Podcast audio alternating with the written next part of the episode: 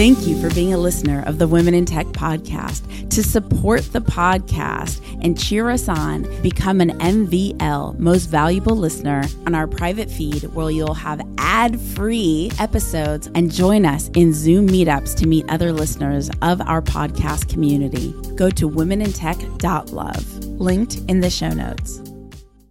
You have to understand that you as an individual are part of a team. So even if you're in a heated discussion where like your inner self is telling you, uh, I want to win this one, you should actually take a step back and, and think about what's best for, for the team. My name is Espree Devora, host of the Women in Tech Show. The show means a lot to me. The reason why I wanted to create the Women in Tech show is I wanted to create a positive piece of content, something where people can listen and say, if she can do it, so can I. I call it actionable empowerment.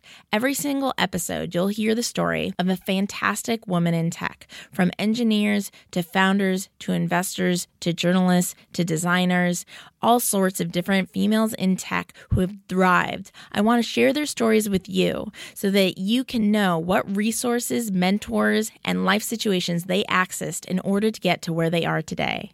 Enjoy. This episode is powered by the Swiss Entrepreneurship Program. We are helping enhancing the startup ecosystems in six different countries, four of which are based in the Balkans. And you get to meet really amazing people here. And not just that you share your know how, you also get to learn a lot from these people here. My name is Nina Nikolic, and I am the manager of entrepreneurs in residence and ecosystem facilitator for the Swiss Entrepreneurship Program here in Macedonia. Thank you so much for powering the Women in Tech podcast. Welcome back to the Women in Tech podcast, celebrating and empowering women in tech around the world. We are in Sofia, Bulgaria, yes, and I'm meeting the most extraordinary women here. It is so cool, and we have our next guest for you. Hello, Tatiana. Hi. Am I saying it right? I was telling you I butcher yeah. everybody's name, Tatiana. It's Tatiana, yeah. Because Thanks you have the Y in the middle. That's okay. Right. Okay. Cool. Um, go ahead, uh, introduce yourself. Uh, tell us a little bit about about who you are and what you do. So, first of all, thanks for having me on the podcast. Um, I'm one of the co founders and the CEO of Claim Compass. It's a company that's been around for a bit over three years. It's my main passion. And we're helping passengers get compensated if their flight gets delayed or canceled. So so cool for the tra- travelers like me. Now, do you and um, Tatiana? What's your last name? Mitkova. Mit. Okay. Mitkova. So this is Tatiana Mitkova. That's right. Okay. I'm telling you guys, the spelling, the addresses, everything. I can't make out uh, make it out. And so. Um, I want to get into like what inspired you to create the company, how you met your co-founders, but um, tell me what like would an experience be like for me if I had a problem traveling? So did you um, come by by plane coming into Sofia? I've taken a few, not into Sofia, but yes, I've taken some planes. Well, if you travel a lot, you've probably had uh, some kind of issue with your flight or luggage. 100%. Yeah, and that's what happened to us as founders. So we've had lost luggage, delayed flights, misconnections, all kinds of issues. And we never realized that you can actually get money from the airline. And it's not insurance, it's not a voucher, it's just monetary compensation. That's yeah. for just for the inconvenience caused and time lost. So um, if you're a passenger who suffered a delay, a cancellation, or the worst of all, things is overbooking because you see you see how yeah. the plane is leaving, but you're not on it because of the lack of seats. So um, you can submit a claim. Uh, it takes just a few minutes, and you can get up to seven hundred dollars in compensation. So, how can people find out more as they're listening to our conversation? How can they find out more about your company? Just go to our website, claimcompass.eu. We had a large section of blog articles and information on your rights. It's all very user friendly. And if you've already had a disruptive flight, just use our calculator. So it's a very short form where you share what happened, what's your flight number, and we tell you are you entitled to compensation and how much can you get.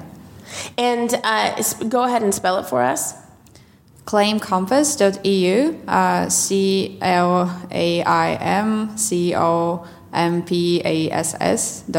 And do you only serve the EU or do you serve uh, the US as well? and So- other places in the world? The thing we're doing, it's based on an EU regulation, but it does cover some flights coming in from the US. It only has to be operated by a European airline. So if you're flying from New York to London with Lufthansa, it would work. But if it's American Airlines out of San Francisco to whatever, New to- York or- then yeah, yeah. unfortunately, it's not covered. Uh, Do you ever plan to expand to other areas around the world, Asia and? that- Yeah, so we're researching. It's a really fun process because there are similar regulations. It's just that um, they're maybe not so uh, consumer friendly or not so developed. In the US, unfortunately, you guys only have the one for overbooking. So Yeah. You can get monetary compensation if you're bumped off the flight, but in any other scenario, it's you just sit, you're just stuck at the airport and wait. So there's no money for you. Wait, just so we know, for the overbooking, you could only get the monetary compensation if from the airline itself, or is there some secret trick that we could get monetary compensation? It's from the airline. It's Okay. basically the airline's fault. So you should get alternative transport, which means a new ticket for the next flight, but also monetary compensation. It's good to know you guys when we're traveling. Okay, so let's get into the good stuff. How, first of all, how how many co-founders do you have, We are three co-founders. and how did you guys meet one another? So the fun part of the story is that my two co-founders they didn't know each other before the company, so the company kind of brought them together. Um, one of them I met in high school, so it's been a long-lasting friendship. Um, he went off to study um, computer science in Glasgow. We reconnected after he graduated, and the other one we met in Berlin, but he had actually spent most of his life uh, living and studying and working in Canada. So um, starting the company, like setting up the website, gaining initial traction, we were actually in three different locations. So it was all like a bunch of Skype calls, Slack messages, a lot of coordination across different time zones. But the company and things getting serious is what brought us back to Bulgaria and back together. And uh, I mean, is it customary for uh, the Bulgarian community to become an entrepreneur to, to start working in tech, or is that very unique? I think it's getting more and more popular, especially here in Sofia. Unfortunately, I don't have much uh, experience with other cities, but I've heard they have their first co-working spaces and their first startups and communities. But Sofia is really an emerging tech scene. So we have so many um, startups, so many people who have gained experience abroad, maybe working for companies like Google or Uber. They come back, they start their companies or an offsite office. So it's been really exciting. What's been one of the I want to ask you. So I just got to Bulgaria and we connected yesterday and I'm so grateful that you're making time today. Um what how do you make decisions? Like how what how a lot okay, so with the podcast a lot of times and this frustrates me. I get oh, I'm not good enough. I'm not interesting enough. Or like, oh, I'm not sure. I need to prepare for a week. And I'm like, no, you're just sharing your story. What, how do you make decisions? How do you take risks? How do you move forward and get past the fear or past the mental oppositions? Well, when it comes to a podcast, I don't feel like this is so scary, but maybe people have that when it comes to an important meeting, when they're fundraising and they have to meet an investor. So they should definitely just get their story straight, prepare a ton. Um, it could be pitching in front of a mirror a hundred times or writing down your story that you can Right. later tell to a, for an article or a podcast. Um, in this case, I'm so happy that we connected, even if it was uh, I'm such so happy notice. too. Yeah. And you guys, she's been so patient with me. I was like completely lost. It's it can be overwhelming traveling in a new company, uh, new company, new yeah that too, New country. um, new country. No one. Um, that you know from the taxi driver or whatever nobody's speaking english. And so i'm like okay let me figure it out. And then you look at all these buildings and you're like where am i? And you're kind of tired. And yeah so i really appreciate your patience in it all. Um, so uh, is this your first podcast No, it doesn't no. sound like it. Yeah. So how many? That's very rare, by the way, which is so cool. What are some of the other podcasts that you've done? It's actually just a few. I can think of uh, two right now. So one of them was Nathan Latka in the U.S., and the other one was just a few week uh, was released a few weeks ago. It's again about women in tech. Uh, Oh, It's actually a very good friend of mine. She just started out, so she is planning on telling uh, inspiring stories of female-founded companies. Her format is, I think, a bit different. It ta- so the whole episode is much longer, probably an hour, um, but it's called Fem Gems. like Femgens, that's Femgens, cool. yeah. Is it out yet? Yeah, it's out. So we'll be sure to include it in the show notes. So Carl, make sure to find her links, put them in the show notes. That's awesome. And is that is Femgens a U.S. one or is it Bulgarian based? She's based in Germany, but Uh-huh. she'll be telling stories from around the world. So Very cool.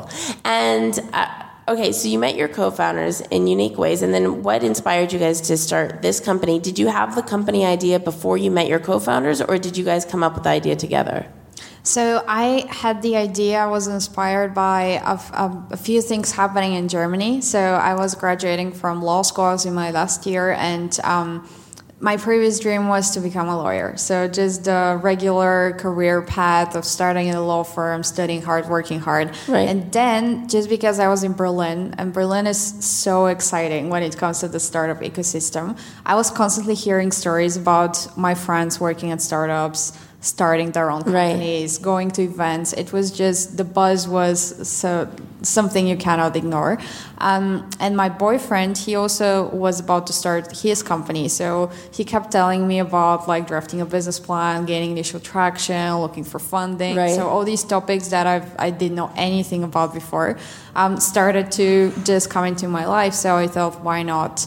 Uh, experiment on my own. So at first, it um, we always say that it was an experiment or a hobby or something that we were just trying out with. So Right. it wasn't a company at the, at the start, but. Um, Again, just doing the first steps and seeing that it works and Yeah. seeing that you're delivering some kind of value to real people that you didn't know and that really found out about you, use your service, they're not your relatives and friends.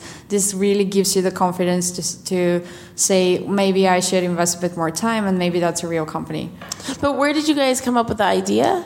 Yeah, and the idea. So I got. Um, I learned about the existence of this regulation from the legal world. So I just found out it's been more than ten years that this regulation has been enforced, and nobody knows about it. I didn't know about it. My co-founders didn't know about it, and we were all traveling so much, so it was kind of weird. Um, we started researching it, and where the idea really came together is when you um, combine it with tech. So it's not just the legal part where we would have been like an innovative uh, legal, uh, law office. It's a tech company where we actually build software that processes the claims automatically. Uh, we build software that reaches uh, people instantly once their flight is disrupted. Uh, so it's all around how can we improve this horrible process and help more people. And then, how did you initially validate the idea? So we built a website. It was a very very simple landing page. Um, we spent way too much time like over obsessing on the content and on the design, and it was for most of us the first web project we are building from scratch.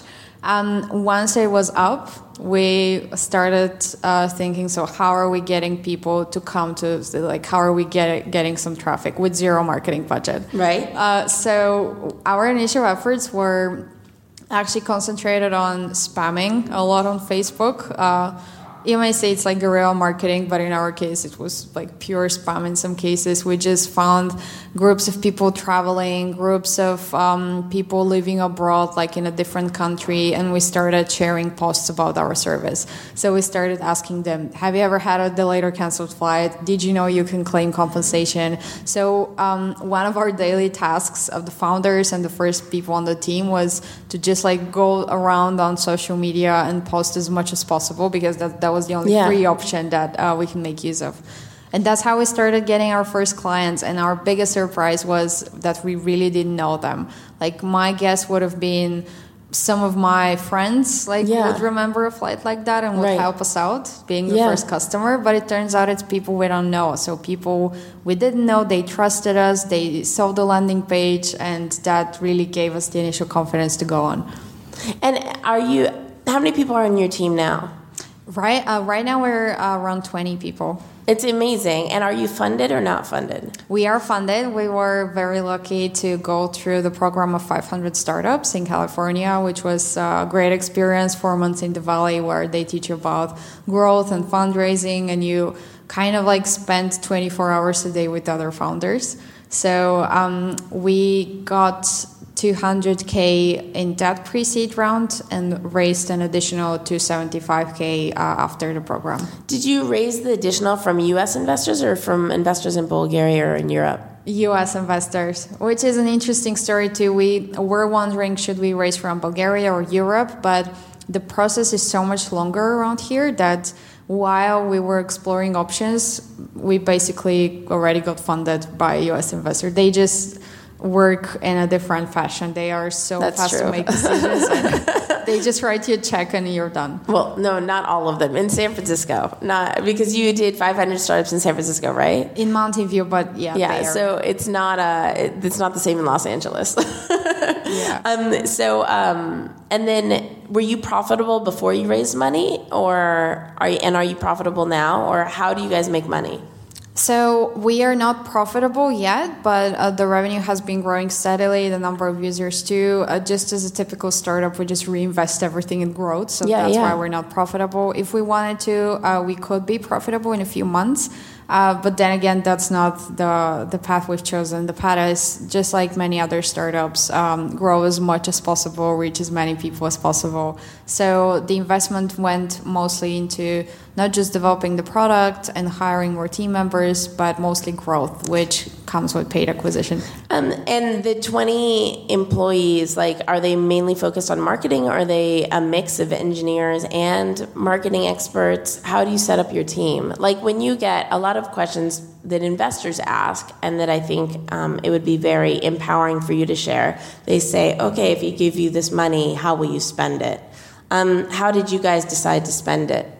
Uh, so first on your question about the team, it's Yeah. a very diverse team. Uh, one of the things I love about it is that we have um, developers and marketers and content experts, but then we also have customer support experts, people processing the claim, a small uh, a small legal team. So everybody has a different job around here, and we have people from a bunch of different countries. Um, so it's a very diverse environment to work in, and everybody shares their knowledge. Um, and then second question was around so what do you use the money for, and how do you pitch to investors what this large amount of, of money is Yeah. going to be put into? Um, in our case, the team was not in the probably top two or three uh, like bullet points we were pitching. From us, it was mostly um, look, guys. That's the user economics. That's how much we've been growing. That's what we've learned. And these are the major milestones that we're going to hit if we get this funding. So the story was more around um, growth in terms of like how do you reach your users and are you going to launch different distribution channels in our case because we were mo- mostly reaching users via facebook adwords word of mouth content a bit of pr um, it was really interesting to explore partnerships so online travel agencies or travel management companies imagine if they pro if they can proactively reach the passengers. So instead of you getting a facebook ad once your flight was delayed you can get an email from wherever you bought your ticket from like expedia. And they can say hey sorry you were on a disrupted flight but we're actually partnering with a company like claim compass and uh, just click here to get your money so it's even a, more seamless process It's so cool. And um, one last question about fundraising because I know everybody's. I'm actually I'm of the boat. my- I'm a fan. Do you know Jason Fried of uh, Basecamp in the U.S.? It's Yes. one of my favorite companies. Probably my favorite company in the world. And so I've had a tech company before where I raised money, and now my company now I am into kind of like the Jason Fried model of just you know Bootstrapping. yeah, bootstrapping and like having the profits pay for it. But like um, one thing that everybody would hate me if I don't ask is what's one tip or advice you've learned in the fundraising process? You're very um, like it, that's a very good point when it comes to the decision to fundraise or not. Uh, I think a lot of people, especially in the valley, are under pressure to fundraise, and they It's never true. Mm-hmm. stop to think is this the right path for me. So it's a, kind of an unpopular opinion to just uh, maybe enjoy the slow growth. It is an unpopular opinion. Maybe we should talk about that too. But first, yeah, Yeah. go ahead and Even Yeah. on 500 startups, it's actually I, I was lucky to have um, mentors who did consider this an option because other mentors were more pushing into the direction of you're not successful if you don't raise a big round. It's true. And that's all that you It's true that people think that, yeah. Uh, but my mentors, uh, actually, one of them had uh, a bootstrapped company that made an exit and really changed his life. So he was preaching uh, the alternative, Yeah. which is really take a look at your numbers. Uh, try to do some projections. It's very hard when you when you're in your first year of the company, um, but really consider not raising. Um, like a lot of startups they end up not raising just because they couldn't Right. and then they feel like a failure but they can still work on the company and maybe there is still a way for them to grow in a different way and usually it's actually a more sustainable way because otherwise it's kind of a culture of burning money so Totally. you feel like you have to spend it once you've raised a million or a few million dollars and then you're like my marketing budget should be that high and i'm hiring a bunch of engineers and then it can get out of control But maybe it's just, it's also possibly not just that they couldn't, but they couldn't yet, and they stopped before they did. I've met um, tons of entrepreneurs who pitched, and I'm not exaggerating, in excess of hundred investors before somebody said yes. So sometimes my mom says, you know, every no leads to a yes. It's just a matter of how many no's. Yeah. Could be 500 no. Eventually, hopefully, you'd get to that yes. And so, what's what's um, and I'd love to have this discussion with you. It's actually a discussion I've never had on any episode before. But before we have the discussion about, you know, why raise, why not raise, or the lifestyles of the two, um, what tips would you give on raising? Like, what did you learn in the process? So most of my experience regarding fundraising and ha- um, th- they've taught me about fundraising during 500 startups. So I came with zero experience, especially when it comes to the US. Like as you come as you come from Europe, um, you may have an idea about fundraising that's very different than uh, the reality in the valley. So at five, at 500 startups, they basically um, try to show you the worst picture, which is exactly going to 300 pitches and not getting anything. Right. So they try to prepare you um, in terms of have a really strong pipeline. Uh, first of all, it's kind of like buyer persona or, or uh, like marketing persona. You have to know who's the ideal investor for you. So, are they investing in your area of business? Are they investing in your um, stage? So, it may be early stage, it may be on a later stage. Right. Are they investing in certain um, business models or certain industries or certain types of uh, working? So, um, just draft all of this and then start comparing. So this investor A kind of fits this persona, but investor B is not something I should be ta- is not somebody I should be talking to. So once you have this pipeline, you just start pitching. So that's a lot of work. It usually is a full time job for one of the founders. Um, and at least we've been taught that a hundred to one uh, ratio is kind of the reality. So you do pitch hundred times to get one check at Yeah. the end. Um, but it highly depends again on, on the network and sometimes a person believes in you and then they tell their investor friends and then they invest much faster so you don't get to uh, pitch that many times. That's actually what happened on our second round. Um, at 500 our mentors uh, they decided to start their own vc it's a micro vc called hustle fund. So um, they started it on the side and then they um, once we graduated and their VC was up and running, they decided to do a follow up, so to invest in us again, but like through another That's so cool. So this didn't require 100 pitches uh, in front of different investors. It was a more um, of a natural uh, transition because they've seen us grow, they've seen us, they've seen our KPIs like every single week for four months, so they really had the info to make a decision faster. It's so cool. It's something I talk about in all my speeches that we all have a different journey. We all have a different path, and there's no right or wrong, and you can't predict what the outcome can be. You could just keep on executing and do the best that you can. Let's talk. It's a, like I said, it's something I've never talked about before. It's a conscious choice I made in the lifestyle of choosing to raise. Well, there's two things I ask myself all the time. I ask myself, my company's We Are LA Tech, and I build technology and experiences for the Los Angeles tech community. And um, and I ask myself all the time: one, how big do I want my company to be? In uh, looking at what kind of lifestyle do I want? Like, do I want the responsibility of Google, or do I want you know something that's a team of you know five to twenty, or you know that kind of thing? And then I ask myself, like, do I want investors? Because do I want essentially? It's almost like having a boss. You know, do I want that, or do I want just to be self profiting and and a slower growth? And for me, because I've already had the other kind, I wanted I mean, I'm like seriously like obsessed with how Jason Fried runs his business. So I was like, I just want to do it the Jason Fried way. um, what for you? What made you make the choices that you made? Because I know investment money is really great. One, if you don't have the money to like build out a product to scale. Um, and also, if you're getting more orders than you can handle and you need that money in order to accept the orders that you have coming in. What were the decisions that you chose to uh, raise? Yeah, so first of all, the two questions you mentioned, that's definitely something that everybody should ask themselves in the beginning of the journey and something you should be discussing with your co founders. That's one of the main things where you definitely need to be aligned. Like, even if you have other differences um, when working, this is the thing where you should be on the same page. Um, in our case, we haven't raised so much. So, we don't have a board like investors on our board. We don't have um, so they're not participating in voting. So it's more of a like having raised the pre-seed round it kind of gives you the benefits of an investment without so much of the cons. Right. So uh, at least for now we're quite happy with it our investors are awesome. So starting from 500 startups and continuing with Hustle Fund and a bunch of others, they've just been so great. They're kind of a support system that we it doesn't feel like uh, reporting to them or asking for their approval or opinion.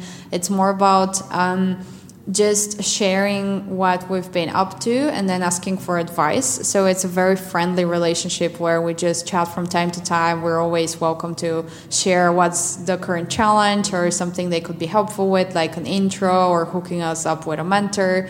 Um, but it's not um, this idea of just like having a board reporting to them, sending over financial documents, and being overwhelmed by all of that because it, it doesn't feel like you're your own boss anymore. But of course, this changes with bigger rounds. And um, just recently, I was at a conference um, where I attended a session about companies going public, which is so far away from what I'm doing right now and from my life and my experience. Right. But it sounded like so much work. Yeah, so stressful. Totally. And on the panel, there were like a bunch of CEOs who take who took their company public, and a bunch of uh, like consultants or people helping them. Yeah. They were discussing how can you prepare. It takes a few years, and you have to do X, Y, Z. And it just sounded like that's not something I want to do. Yeah. So you're so right. Um, every founder should should really ask themselves. Um, how big should my team be? Uh, what's a place where I, I would feel most comfortable? Right. Yeah. But when I was a new entrepreneur, I think like most of us, I was like, I want the most epic law firm. I want the biggest investment money. I want to IPO. I want to be on the cover of all the big magazines.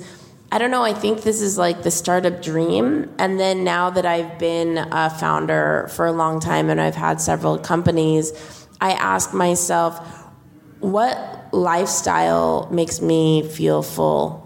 Like what and then what's the company that matches that lifestyle?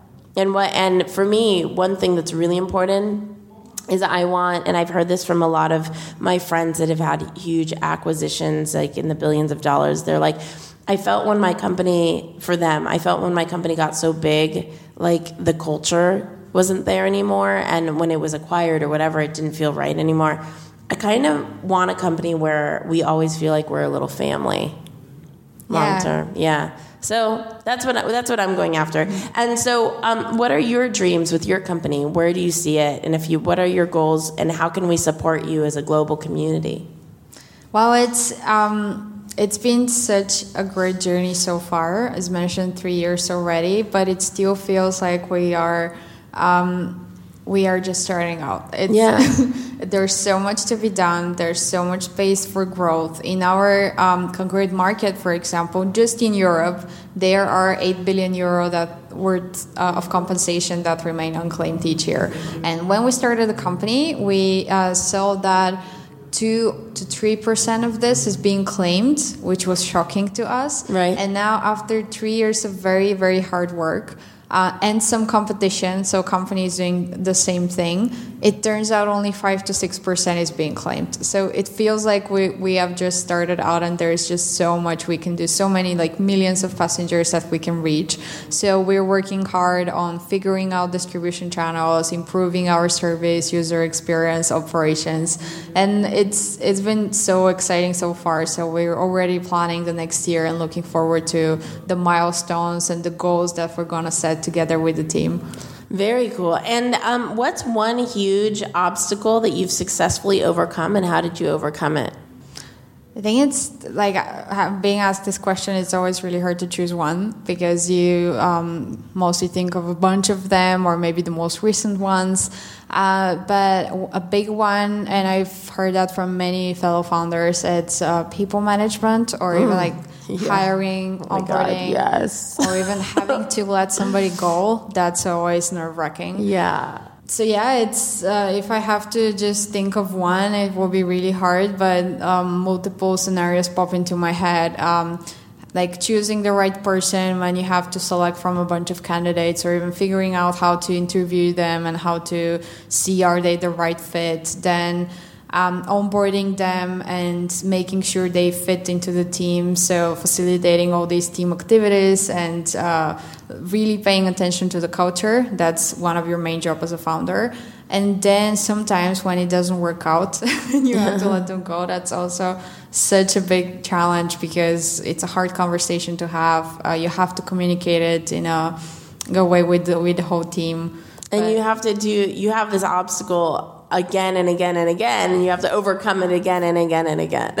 Yeah, and especially as the team grows, that only multiplies. So you have to really build a support system around yourself. So it starts with having clear values that everybody's aligned with, that in um, most perfect way. So they have been drafted by the team. That's the perfect scenario, and then every, they manifest in a lot of stuff like when you decide if a candidate's going to be hired or fired, or when you judge somebody's performance um, according to the values and stuff like that. and what are some of the values here? So we have a few values that we drafted last year, and uh, they are all about working in a lean way, being um, friendly, and like working as a as a team where everybody helps each other and everybody supports each other and gives each other honest feedback. Uh, just because our company does what it does, which is automating a legal process, we are big when it comes to just working in a smart way, figuring out what can be improved through technology and then doing it. Um, so we're constantly asking ourselves, can this be done better and better? So that's part of our values.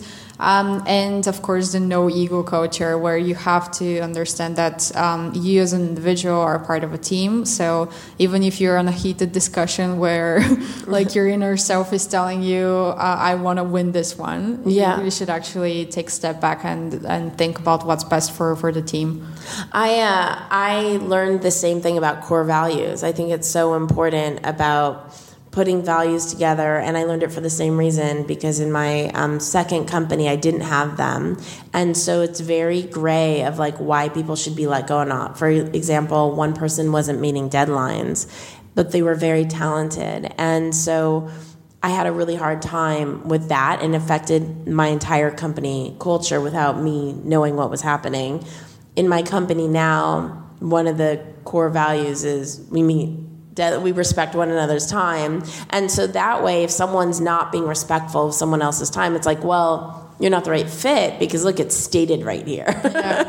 it makes your life a lot easier as a leader to just have it like the guidelines right there. It's nothing personal, it's right there. And I think Yeah. like having the discussion of drafting the values, especially as the team grows, and then reevaluating them is also so healthy because Yeah. people give input and then they are part of uh, the whole process of drafting them. Totally. Where can people find you online? Um, Facebook, Instagram, LinkedIn. Can you spell your name for everybody? Yeah. Again, uh, Tatyana Mitkova. So that's my name on all the channels. It's pretty easy to find. Uh, T A T Y A N A M I T K O V A. And um, one last question is what's your favorite app software, hardware tool, favorite tech something? On the favorite app, I don't have that many apps on my phone. Um, I am a heavy user of the Apple Podcasts app. so, oh, yeah. cool. uh, it's a simple one, but it's my favorite. Otherwise, I'm a big fan of Duolingo recently. I know hundreds of millions of people are using it, but they actually have a pretty cool podcast too where you get to learn, I think for now it's just Spanish but they tell you um, real life stories and interviews that are just interesting from a content perspective. Right. In, uh, in English and Spanish. Oh, I have yeah. to listen to that. Yeah, I'm intermediate Spanish, so that would probably help me. And um, and what's one last you know thing that you want to share with everybody listening? Something that maybe the best piece of advice you've ever gotten. Maybe it's around building your support network and people who believe in you. This has been very um, vital to what I've been doing these past few years. There's so much great advice out there, but um, sometimes it's just so overwhelming and you really need your close friends or advisors and especially if you're building your own company or if you're on a very ambitious career path and sometimes it could be lonely or it may feel hard. So make sure you have this like three to five people who you can always call and you can always like or write them an email and ask for anything. It could yeah. be input on a piece of content or, or just telling them about a very hard decision you're about to make. So that's what's going to keep you strong throughout the whole journey that's awesome. Thank you so much for hanging out with the Women in Tech podcast. If you want to connect with more extraordinary women in tech around the world, remember to go to the Women in Tech Facebook group at womenintechvip.com. That's womenintechvip.com. Takes you straight there. I will talk to you guys, see you guys, hear you guys on the next episode. Be sure to say hello at Women in Tech Show on all social, on Instagram, on Facebook, on Twitter. Bye. This is Tatyana Mitkova, co founder and CEO of Claim Compass. We help you get compensated if your flight is delayed or cancelled. Based in Sofia, Bulgaria, and you're listening to Women in Tech. It would not be possible to celebrate all these women in tech who have been extraordinary here in the Balkan region without the Swiss Entrepreneurship Program. And I'd like to welcome Nina to talk a little bit about what Swiss EP is. Thank you so much for powering the Women in Tech podcast. We are helping enhancing the startup ecosystems in six different countries, four of which are based in the Balkans. We are working in emerging markets and supporting young entrepreneurs, but also the supporting organizations like Incubator Accelerator. We started a program program called Entrepreneurs in Residence, which means that experts can come and work with our startup founders here and startup teams and supporting organizations. We cover accommodation and travel expenses, and you get to meet really amazing people here. And not just that you share your know how, you also get to learn a lot from these people here. My name is Nina Nikolic, and I am the manager of Entrepreneurs in Residence and ecosystem facilitator for the Swiss Entrepreneurship Program here in Macedonia. To find out more about the Swiss Entrepreneurship Program, go to entrepreneur in residence.net. That's entrepreneur in residence.net. Thank you for being a listener of the Women in Tech podcast. To support the podcast and cheer us on, become an MVL most valuable listener, go to womenintech.love, linked in the show notes.